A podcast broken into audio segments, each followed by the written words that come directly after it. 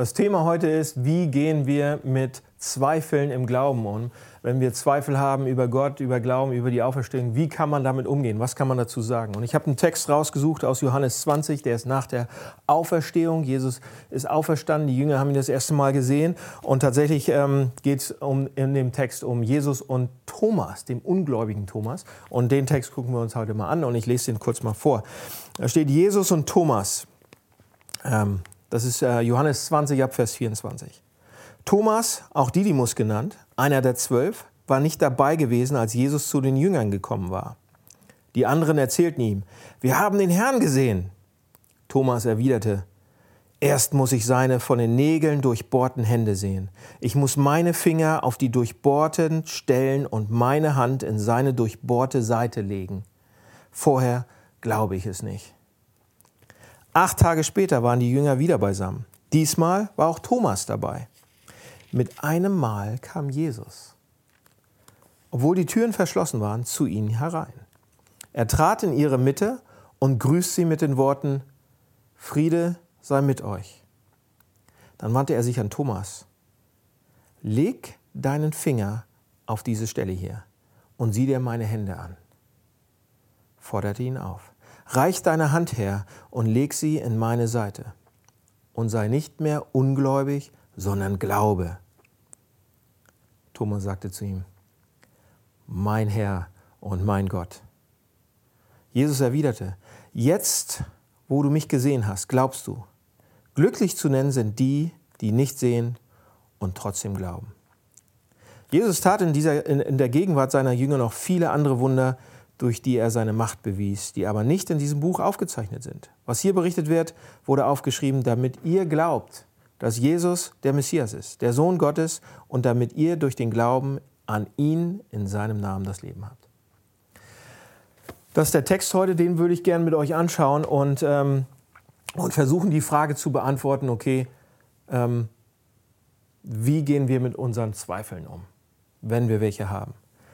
Und ähm, ich möchte euch da eigentlich im Text mal zeigen, wie Jesus mit den Zweifeln umgeht, wie Gott mit unseren Zweifeln umgeht. Und deshalb, immer wenn man diesen Text anschaut, immer wenn der so rausgeholt wird nach Ostern oder sonst irgendwie, dann ähm, heißt der, die Überschrift heißt dann meistens der zweifelnde Thomas. Ja? Oder der ungläubige Thomas. Und die Frage ist, warum? Und wir haben das gerade gelesen. Thomas war bei dem ersten Treffen nicht dabei gewesen. Ja, er hatte das, das erste Treffen, wo die zehn Jünger zusammen gewesen sind, verpasst, aus welchen Gründen auch immer. Und ähm, das lesen wir, Thomas war nicht bei den Jüngern, als er kam. Er zweifelte deshalb, was die Jungs ihm erzählten. Er zweifelte es an. Wie habt ihr Jesus gesehen? Glaube ich nicht. Er konnte es einfach nicht glauben. Und jetzt sitzen sie wieder zusammen, ein zweites Mal. Und Jesus kommt tatsächlich. Und dann passiert etwas Merkwürdiges. Jesus weist ihn zurecht, quasi. Er sagt, hör auf zu zweifeln, mach das nicht mehr. Du solltest nicht zweifeln, du sollst nicht zweifeln, du brauchst nicht zu zweifeln. Du brauchst nichts, Thomas, du hast alles. Du hast alles, um zu glauben. Ja? Und dann zeigt er sich ihm der trotzdem. Dann gibt er ihm trotzdem diese, diesen, diesen, diesen Blick auf seine Wunden und so weiter und gibt ihm das, was Thomas eigentlich haben will. Also er weist ihn zurecht und, und dann zeigt der Thomas das trotzdem noch. Warum? Warum macht Jesus das? Seht ihr, Thomas wusste bereits eine ganze Menge von Jesus, oder? Thomas war mit ihm drei Jahre unterwegs, war einer von den engsten Freunden, von den Jüngern von Jesus. Er brauchte diese Unterredung eigentlich nicht mit Jesus, dieses, dass er ihn sieht, um einfach nur die Lehre weiterzugeben von dem, was Jesus gemacht hat. Ja? Thomas war dabei, als die Bergpredigt gehalten wurde. Als all diese wichtigen, tollen Dinge gesagt worden sind von Jesus. Liebe deinen Nächsten, halt die andere Wange hin. Liebe, Friede, Gerechtigkeit. Und wenn die Hauptaufgabe von Thomas gewesen wäre, einfach nur diese Lehre von Jesus zu predigen, dann hätte Thomas diese Begegnung nicht gebraucht. Ja? So, was sagt uns das? Das sagt uns, und jetzt pass auf, das sagt uns, es ist nicht so wichtig, was Jesus sagte, sondern was er getan hat. Nicht seine Lehre und Philosophie ist wichtig, sondern was tatsächlich passiert ist, vor der Auferstehung, nach der Auferstehung. Was geschehen ist, das ist wichtiger. So, warum sage ich das? Weil, Heutzutage gibt es eine ganze Menge äh, Menschen, Freunde von mir, die sagen, Daniel, weißt du, den Tod und die Auferstehung und diese Wunder Jesu und, ähm, und dass wir ihn anbeten müssen. Ah, ich fühle mich nicht wohl damit so richtig. Du glaubst es zwar, aber ähm, ich, ich, kann das nicht glauben. Und sie glauben es nicht und, oder sie, sie glauben, dass es Legenden sind, dass es Märchen sind, dass es erfunden ist. Sie zweifeln daran. Sie sagen, das Wichtigste von Jesus ist doch seine Lehre. Die ist gut.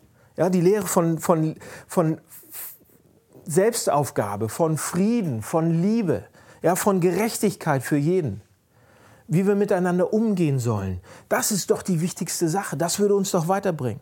Und die Antwort, die dieser Text aber gibt, ist absolut nicht. das ist absolut nicht das Wichtige. Seht ihr, es gibt einen Unterschied zwischen Lehre, also dem Dogma, das, was Jesus gelehrt hat, und dem Evangelium das, was er getan hat. Evangelium heißt eigentlich die gute Nachricht. Evangelion. Die gute Nachricht, die frohe Botschaft, die gute Botschaft. Das heißt Evangelium. Also es gibt einen Unterschied zwischen Lehre und Evangelium. Die Lehre handelt davon, wie du leben solltest. Das Evangelium ist darüber, was, wie Jesus gelebt hat, was Jesus getan hat. Eine Lehre, eine Philosophie dreht sich um mich. Das Evangelium dreht sich um Jesus. Die Lehre sagt, wenn ihr einander liebt, wenn ihr Gott liebt, wenn ihr lebt wie Jesus, dann werdet ihr gut vor Gott dastehen, dann werdet ihr Gott kennen. Es kommt auf uns drauf an. Das Evangelium sagt, nein, es gibt eine Trennung zwischen Gott und uns. Und die kann keiner überbrücken. Aber Jesus ist da reingegangen und das hat alles verändert. Es kommt auf ihn an. Es kommt auf uns an hier, es kommt auf ihn an dort. Und die Leute sagen, oder Freunde von mir sagen, nein, nein, nein, nein, nein das können wir nicht glauben. Ja? Die Lehre ist doch so gut, aber der Rest ist erfunden. Das ist zu gut, um wahr zu sein. Die Lehre, das reicht schon. Aber Leute, wisst ihr, was wir damit machen? Wir reißen dem Christentum sozusagen das Herz raus. Wir berauben dem Christentum alle Kraft und alle Dynamik. Ja? Wenn wir sagen, die Lehre gib dein Bestes und versuche zu leben wie Jesus. Und wir vergessen das Evangelium, er starb und ist auferstanden an unserer Stelle. Vertrau ihm, glaub das. Das sind zwei verschiedene Religionen in, im Christentum. Eigentlich sind es zwei verschiedene Religionen. Und Thomas brauchte dieses Treffen mit Jesus nicht, um einfach diese Lehre weiterzugeben. Die hat er schon. Er brauchte dieses Treffen, um zu verstehen, dass es nicht darum geht, was er machen muss, sondern dass es darum geht, was Jesus Christus getan hat. Ich sage es nochmal ganz, ganz, es ist nicht wichtig, was wir machen, Wichtig ist, was er getan hat. Seht ihr, was wir hier sehen? Jesus kommt und Thomas wird zurechtgewiesen und ihm wird das Evangelium sozusagen nochmal nahegebracht, nochmal erklärt. Ja? Und Thomas reagiert auf diese gerade, auf dieses gerade Rücken, auf dieses Zurechtweisen von Jesus mit dem besten, mit dem größten, eigentlich besten, größten Glaubensbekenntnis in der ganzen Bibel. Der zweifelnde Thomas, tatsächlich. Der ungläubige Thomas bringt hier einen, haut hier einen raus. Das ist das Beste und Größte, was wir haben in der ganzen Bibel. Es, ist, es gibt keine Stelle in der Bibel, an der ein Mensch eine höhere Beschreibung oder höhere Darstellung davon gibt, wer Jesus Christus ist. Wenn wir das gesamte Johannesevangelium lesen, ähm, dann werden wir sehen, dass das eigentlich genau der Punkt ist, den Johannes auch machen will. Im ganzen Evangelium versucht er den Leuten davon äh, zu erzählen, wer Jesus ist. Jesus wird immer wieder beschrieben. Er will, will, den Leuten erklären, wer Jesus ist. Ja, und dann benutzt er solche Sachen wie, dass Jesus selbst kommt und sagt, ich bin der ich bin. Ja, ich bin selbst Gott, sagt Jesus an einer Stelle. Jesus hat diesen unglaublichen Anspruch. Das heißt, wenn Jesus sagt, ich bin der ich bin, dann bedeutet das, er sagt, ich bin ungeschöpft, ich bin ähm, selbst existierend, ohne Anfang, ohne Ende, die Quelle von allem Existenten. Ich bin Gott, ich bin, ich bin, ich bin der ich bin sozusagen. Und Jesus nimmt das für sich. Oder überall kommen, kommen in den Evangelien diese Aussagen von Jesus vor. Und er beansprucht das für sich. Und die Leute wollen ihn darauf, daraufhin steinigen oder rausschmeißen und jagen ihn weg. Und Jesus sagt dann, ihr, er sagt so eine komischen Sachen, ihr müsst mein Leib essen und ihr müsst mein Blut trinken. Und die meisten Jünger denken, was? Vergiss es. Und die sind gegangen auch. Die einen wollen ihn töten, die anderen wollen ihn zum König machen.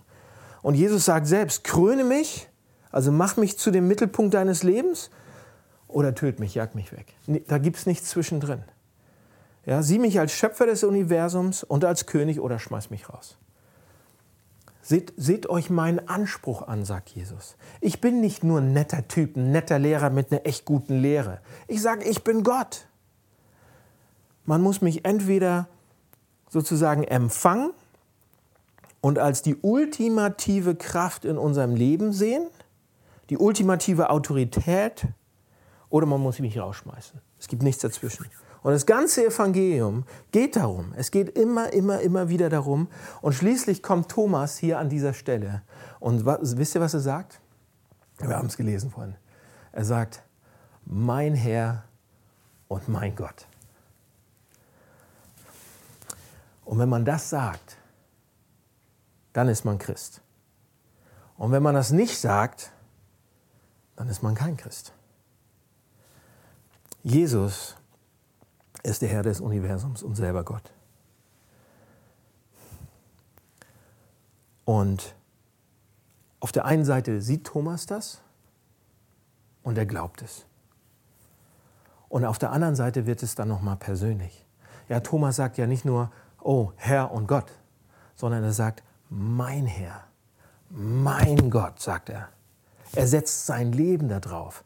Er, es, Leute, es gibt kein besseres Glaubensbekenntnis als diese vier Worte. Diesen, keinen größeren Ausdruck von Glauben sozusagen. Eigentlich ist das der Höhepunkt von allen vier Evangelien. Es geht so nach oben und ganz zum Schluss hier. Eigentlich ist das die Zusammenfassung von allen vieren. Jesus ist nicht nur eine nette Person. Jesus ist nicht nur ein Lehrer oder ein Retter, zu dem man mal in harten Zeiten beten kann. Ja, wenn es wirklich hart ist. Jesus ist nicht jemand, für den man irgendwie an kirchlichen Feiertagen mal zur Kirche geht und sagt, okay, das fühlt sich ganz gut an, oder zu dem man betet, wenn man in einer Krise ist oder Probleme hat. Jesus sagt, ich bin der eine, ich bin der Mittelpunkt des Lebens, eures Lebens. Ich will das sein, ich bin das.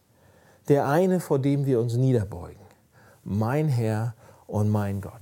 Und jetzt die Frage, wie kommen wir dahin? Wie kommen wir dahin, wenn wir mal Zweifel haben, wenn wir das nicht glauben können? Seht ihr, wenn wir genau hinsehen in diesen Text, dann glaube ich, dass uns diese Begebenheit von Thomas, die Thomas hat mit Jesus, einige sehr praktische Hinweise geben, wie wir zum Glauben kommen können. Ja, Thomas hatte einige Sachen erlebt und einige Sachen mitgemacht, die uns helfen können, wie wir mit Zweifeln und Unglauben umgehen können. Und vielleicht ähm, seid ihr Christ und ihr geht gerade durch so eine Phase durch, wo ihr denkt, ach Gott, ist, Gott ist so unreal für mich, ich weiß gar nicht, wo er ist. Oder vielleicht wisst ihr nicht, ob ihr kein Christ seid oder ihr wisst gar nicht, was ihr genau seid. Ihr seid euch unsicher, ähm, ob ihr überhaupt irgendwann vielleicht sogar gläubig werden könntet oder nicht. Oder ihr habt eben Zweifel. Hier sind ein paar Ratschläge und Ideen und dann sind wir fertig. Pass auf, vier Stück, vier kurze, kleine Ideen und ähm, Ratschläge aus dem Text. Also wie können wir Christen werden? und beginnen zu glauben? Oder auch, wie können wir in unserem Glauben wachsen? Vier praktische Wege zum Glauben zu finden oder ihn zu stärken. Hier ist der erste, pass auf. Der erste ist aus dem Text, beschäftigt euch mit dem, was Jesus getan hat. Hier Vers 25. Die Apostel, also die Jünger, die Freunde von Jesus, erzählten Thomas das. Und das Wort, was da benutzt wird im Griechischen, ist ein Wort, was, was, was dafür steht, dass sie es andauernd gemacht haben. So eine Verlaufsform. Die haben das nicht nur einmal gemacht, sondern die haben es immer, immer, immer wieder gemacht. Und, und Jesus taucht dann auf und weist Thomas zurecht. Warum hast du nicht auf sie gehört? Warum hast du ihnen nicht geglaubt? Pass auf, wenn, wir, wenn, ihr, wenn ihr Jesus finden wollt, wenn ihr wollt, dass er für euch real wird oder realer wird wieder, ob ihr Christ seid oder nicht. Oder ihr wisst nicht, was ihr seid. Es ist nett, zum Gottesdienst zu kommen. Auf jeden Fall. Es ist nett, sich auch diese Predigt anzuhören. Toll, dass ihr was macht. Vielen Dank dafür.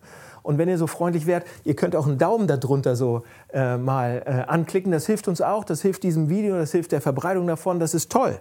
Daumen hoch für uns.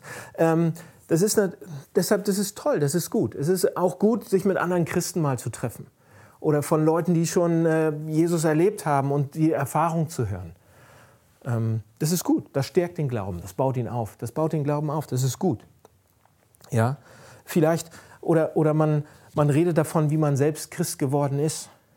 Ein Freund von mir hat gerade letzte Woche erzählt, dass, dass er so ein, so ein glaubt, dass es wichtig für uns ist, für uns Christen, ab und zu zu erzählen, unseren Freunden zu erzählen, hey, so ist mir das mit dem Glauben gegangen, so bin ich Christ geworden. Und nicht nur einmal, sondern dass man das öfter macht. Und er hat es verglichen sozusagen mit einem, mit einem Sportler, mit jemandem, der läuft. Das ist wie Muskelaufbau. Wenn du es einmal machst, okay, dann wird es schon besser. Aber wenn du es dauernd machst, wenn du das trainierst, wenn du diesen Muskel trainierst, dann wird er stärker.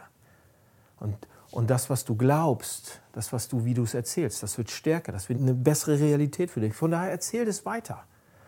Ja, trainier das immer wieder. Und es ist auch gut, christliche Bücher zu lesen und all diese Sachen zu machen. Da sage ich überhaupt nichts gegen, sich Argumente für den Glauben oder gegen den Glauben anzuhören, sich damit auseinanderzusetzen, zu forschen. So ein, so ein Alpha-Kurs oder so ein Basiskurs für den, so ein, so ein Einführungskurs in den christlichen Glauben mal zu machen. Das sind alles gute Sachen. Aber, pass auf, aber die Nummer eins. Die Nummer eins. Und das absolut Wichtigste, glaube ich, ist eben diese Berichte von den ersten Augenzeugen zu lesen über was Jesus gemacht hat, über wie er war. In den Evangelien, in Markus, Matthäus, Lukas, Johannes wird er beschrieben. Und das zu lesen, wie er mit Leuten umgeht, wie er mit Leuten redet, wie er sie berührt, wie er ihnen hilft, das zu lesen, aus erster Hand, aus Augenzeugenberichten. Schaut ihm zu, schaut ihn euch an, so wie wir das eben heute können. Und wenn ihr das in letzter Zeit gerade mal nicht getan habt, sondern irgendwie in dem Psalm festhängt oder irgendwo anders, dann macht es wieder. Macht, schaut es euch an. Und wenn ihr es nicht gemacht habt, kein Wunder, dass er jetzt eine Abstraktion für euch ist oder nicht real. Hört zu, lest diese Berichte. Lest es. Ich, ich, ich fast betteln drum, dass ihr das macht.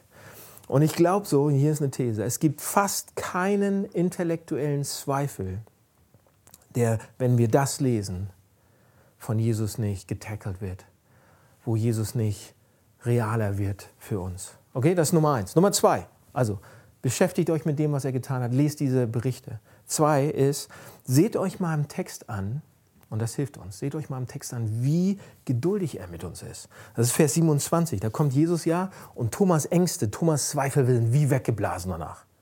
Und was sagt Jesus? Er sagt, reiche deinen Finger her und sieh meine Hände und reiche deine Hand her und lege sie in meine Seite. Und sei nicht ungläubig, sondern gläubig. Wisst ihr, warum Thomas sich vielleicht gewundert hat in der Situation? Woher wusste Jesus, dass Thomas das gesagt hat? Woher wusste Jesus, dass Thomas den Jüngern nicht geglaubt hat? Dass er gesagt hat, ey Jungs, könnt ihr mir sonst was erzählen? Ich glaube das nicht. Hatte Jesus vielleicht irgendwelche Auferstehungstermine irgendwie am Mittwoch und Donnerstag und keiner wusste was davon und die Jünger haben ihm erzählt, hier, Jesus, weißt du was? Thomas war ja nicht dabei, ist immer noch nicht dabei, aber der hat so richtig nicht geglaubt, was du da erzählt hast. Und Jesus sagt, oh wirklich, dann komme ich mal, wenn Thomas dabei ist. Nein, so war die Geschichte nicht. Jesus war einmal da und Jesus war das zweite Mal da. Und als, als Jesus Thomas so entgegentritt, wisst ihr, was Thomas da realisiert in dem Mund, was er, im Moment, was er realisiert haben muss? Thomas realisiert, dass Jesus eigentlich die ganze Zeit da gewesen ist. Dass Jesus die ganze Zeit weiß, was Thomas für Zweifel hat und für Ängste und was für ein Unglauben und dass er sich Sorgen macht über diese ganze Sache. Er ist genau da, ganz dicht. Und ich stelle mir das vor, die Situation, in der Thomas war und auf einmal gemerkt haben muss, dass Jesus die ganze Zeit zugehört hat. Ganz dicht. Ähm, seht ihr, ich, ich habe eine Ehefrau, Katrine, und ich liebe sie ohne Ende. Und als wir ganz frisch zusammen waren, ich weiß nicht, wie das äh, bei, bei euch, wenn ihr äh, ein Paar seid oder verheiratet seid oder wie das war, als ihr, äh, aber wenn man so eng, zu, wenn man zusammenkommt, dann guckt man den anderen, beobachtet man den anderen erstmal. Man schaut sich an, wie der, äh, so von außen aussieht und wie der mit anderen Leuten umgeht. Und man sieht so, ähm, man ist total verliebt und nach einer Zeit sieht man aber auch Sachen hm, und denkt, ah ja, okay, so geht er damit um und hm, das ist vielleicht eine charakterliche Schattenseite oder hm, das ist vielleicht ein Fehler. Also zumindest hat Katrina das bei mir sehr stark gesehen. Ähm, umgekehrt habe ich nichts gesehen so. Aber ähm, wenn wir das als Menschen schon mal, und ihr wisst, wovon ich rede, ja. Also wenn wir als Mensch das schon machen, und sagen, ich habe dich gesehen, ich habe auch deine Fehler gesehen. Nicht alle, wir kennen überhaupt nicht alle. Aber dann sagen wir trotzdem irgendwann, aber ich werde dich nie verlassen. Ja, viele von uns gehen diesen Bund noch ein oder geben diesen, diesen, diesen Vertrag ein und sagen, ich werde dich heiraten, ich will mit dir zusammenbleiben bis zum Ende. So. Wenn wir das schon machen und wenn da Jesus ist, der, der, der alle dummen Sachen weiß, der alle blöden Sachen von uns kennt, die wir je gesagt haben, die wir je gemacht haben, er hat sie gehört, er kennt all unsere gebrochenen Versprechen. Er kennt unsere Fehler, er kennt unsere Schattenseiten, er kennt unsere Sünde so richtig, die schwarzen Seiten die nur ich kenne, die ich noch nicht mal vielleicht kenne. Und er kommt zu mir und er sagt, ich habe dich am Boden gesehen, ich habe dich fertig gesehen, ich habe das Schwarzeste gesehen. Und ich liebe dich trotzdem. Und ich werde dich niemals, niemals, niemals, niemals verlassen. Und wir realisieren das langsam und denken, nee, ich würde mich ja selbst verlassen, wenn ich das so, wenn das hochkommt. Und wir realisieren, dass er die ganze Zeit mit uns war und dass er uns leidenschaftlich geduldig liebt. Trotz all dieser Sachen. Und das ist die zweite Sache, die Thomas Herz eigentlich zum Schmelzen bringt. Die erste ist, beschäftigt euch mit dem, was er getan hat. Die zweite ist, seht seine Geduld. Die dritte ist, schaut auf seine Wunden. Schaut auf seine Wunden. Die Sache, die Thomas wirklich umgehauen hat jetzt, wirklich, wirklich, wirklich ist, als Jesus sagt, sieh dir meine Wunden an. Ja? Und das ist, das ist der einzige Weg, wie sich unser Leben tatsächlich verändern kann. Ja? Ich, ich hau's mal so raus. Wenn, seht ihr, pass auf, ich erkläre es. Wenn Jesus nur Gott gewesen wäre und gesagt hätte, glaub mir und sei gehorsam, wisst ihr, was dann passiert wäre? Mir ist mal so etwas ähnliches passiert. Ich war noch ein bisschen jünger, kleiner, und mein Zimmer war komplett unaufgeräumt. Das sah aus, als wenn eine Bombe eingeschlagen hat. Und ich habe gedacht, oh Mann, ich halte es nicht mehr aus, ich muss mein Zimmer aufräumen. Also bin ich hin zu meinem Zimmer und äh, war so auf dem Weg und plötzlich höre ich eine Stimme aus dem Off. Daniel! Daniel! Räum dein Zimmer auf! Es sieht aus, als wenn eine Bombe eingeschlagen hat. Was mache ich? 180 Grad Drehung. Nee, ich glaube, es ist noch nicht ganz so schlimm. Meine Mutter will, dass ich mein Zimmer aufräume, also mache ich es nicht gerade als Teenager. Überhaupt nicht. Ich weiß nicht, ob ihr sowas kennt. Ich kenne sowas sehr gut. Ja, wenn mir jemand sagt, das und das musst du machen, dann sage ich erstmal, wer sagt das? Wenn mir jemand sagt in der Corona-Krise, jetzt das und das darfst du, das und das darfst du nicht, dann sage ich, wer sagt das? Die Polizei? Noch eine höhere Instanz und natürlich der gesellschaftliche Druck ist sehr hoch. Ihr wisst aber, wovon ich rede. Wenn euch jemand was sagt und ihr seht das nicht ganz so, oder, oder ihr seht es komplett anders, dann sagt ihr, wer sagt das? Ja? Welche Autorität oder sonst was. Also wenn Gott einfach nur so einfältig gewesen wäre und gekommen wäre und gesagt hätte, ich schicke euch einen guten Lehrer, der sagt euch, was ihr machen sollt, wie hätten wir darauf reagiert? 180 Grad Drehung, Leute. Aber Jesus war nicht so einfältig. Jesus war der beste Lehrer, den wir je hatten. Aber er war nicht so einfältig. Ja, und selbst wenn er gekommen wäre mit all seinen großartigen Taten und Wunder tun würde und all diese Sachen, aber wir kennen doch unser Herz. Ja, wir, wir wissen doch, wie wir ticken. Chicago-Kurve. Ja? Wir werden umgedreht, komplett. Und deshalb, wenn Jesus nur als Mensch gekommen wäre, hätte es nicht geholfen. Wenn Gott nur als Gott gekommen wäre und gesagt hätte, so und so musst du es machen, hätte es nicht geholfen. Aber Gott schickt sich selbst. Gott kommt als ein verwundeter Gott. Als ein Gott mit Wunden, und Verletzungen. Und als Thomas das gesehen hat, dass er nicht nur als Gott kommt von oben herab oder nicht nur als Mensch, der versucht, ihm gute Ratschläge zu geben, sondern als ein Gott, der humpelt, der kaputt ist, der hinkt, ja, der Wunden hat und Verletzungen. Als Thomas das sieht, sind seine Ängste und Sorgen auf einmal wie weggefegt, als er das realisiert, als das reinsinkt. Seht ihr, und der Grund, warum wir oft verbittert sind oder warum wir uns zu viel Sorgen machen oder warum wir, ob wir Christen sind oder nicht Christen sind, wir sehen die Wunden zu selten. Wir sehen die Wunden manchmal gar nicht. Wir glauben nicht wirklich, dass das Gott für uns gemacht hat. Wir brauchen, Leute, und wir brauchen es, ihn so zu sehen. Und erst dann können wir sagen, wenn wir so einen Gott sehen, erst dann können wir sagen, okay, ich kann mich dir hingeben. Ich kann mich aufgeben. Ich kann meine Bedingungen aufgeben. Ich kann kapitulieren. Ich kann mich dir ergeben. Die Wunden. Guckt euch die Wunden an. Und dann können wir sagen, diesem kann ich mich ganz ausliefern. Diesem einen kann ich mich ganz ausliefern. Leute, es gibt keine andere Religion, die den Mut hat, das zu sagen, dass sie sagen, wir haben einen Gott mit Wunden, wir haben einen Gott, der verletzbar ist. Aber wenn wir sehen, dass Gott mit Wunden, nicht nur ein Lehrer mit Wunden, nicht nur ein Gott, ja, ohne Wunden, nur ein Gott, nicht nur ein Mensch, sondern Gott und Mensch mit schlimmsten Wunden gezeichnet.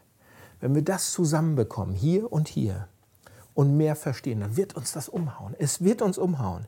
Und ich rede nicht über Dogmen einfach nur, sondern ich rede persönlich, psychologisch, spirituell, geistlich. Es ist die eine Sache, die mich durchbohren wird. Die Wunden sind da wegen mir, wegen uns. Und das hat er freiwillig getan. Ja, bisher drei Sachen, die uns helfen bei Zweifeln. Guckt euch an, was er getan hat, guckt euch seine Geduld an, schaut auf die Wunden. Und eine letzte Sache noch. Lasst die Bedingungen laufen. Gebt die Bedingungen auf. Seht ihr das, was im Text hier ist? Der letzte Gedanke. Thomas hat ihn nicht angefasst. Alle Kommentatoren sind sich fast einig, er fasst ihn nicht an. Und Thomas, ähm, Jesus sagt, reich mir deinen Finger, gib mir deine Hand und reich das. Und Thomas macht es nicht. Er sagt nur, mein Herr und mein Gott. Er macht nicht, oh, ja, stimmt, macht er nicht. Thomas hat seinen Finger nicht drin. Wisst ihr warum? Er realisiert, dass er als gläubiger Mensch, als Christ etwas verlangt, eine Bedingung hat. Und uns geht es ja oft auch meistens so. Wir kommen zu Gott oft mit Bedingungen. Ja, ich komme zu dir, Gott, wenn du mir aus dieser Krise hilfst. Ich komme zu dir, Gott, wenn du mir das und das gibst. Ich komme zu dir, Gott, wenn du mich durch das Studium jetzt bringst oder durchs Abi bringst oder sonst was. Ich komme dir zu Gott, wenn du ähm, mir den richtigen zum Heiraten gibst. Ich komme zu dir, wenn du, wenn mein Leben gut läuft, meine Karriere gut läuft, wenn du mir hilfst bei diesen Sachen. Ich komme zu dir, wenn. Und jetzt hört einmal noch gut zu. Wenn ihr mit Bedingungen kommt, realisiert ihr, was wir, was wir da machen? Wenn wir, wenn wir sagen, okay, ich gehorche dir, Gott, ich komme zu dir, Gott, wenn du mir dies und das, dann ist dieses dies und das die eigentliche Sache, die ich haben will. Mein eigentlicher Retter, mein eigentlicher Gott sozusagen. Dann ist dieses dies und das die eigentliche Sache, die ich haben will, der ich hinterherjage. Und ich sage euch eine Sache, dieses dies und das wird niemals für uns sterben. Fakt ist eigentlich, dieses dies und das wird verlangen, dass wir dafür sterben. Und ihr sitzt vielleicht in der Kirche und ihr seid kein Christ, bis ihr nicht alle diese Bedingungen fallen lasst und sagt, du bist mein Herr und mein Gott, bedingungslos. Du bist die Nummer eins. Keine Wenns und Abers. Ich gehorche dir nicht wenn dann, sondern weil du das für mich getan hast. Dann seid ihr Christen. Und dann werdet ihr wachsen. Lass uns beten. Vater im Himmel, danke für diesen Text, danke für diese Herausforderung, danke für diese vier Punkte. Lass uns sie anwenden und hilf uns, wenn wir in Zweifel kommen oder wenn wir das nicht glauben können. Lass uns, äh, hilf uns mit diesen, diesen Sachen, dass wir, dass wir dich wieder in die Mitte stellen, an erste Stelle, in, in die Mitte unseres Lebens. Amen.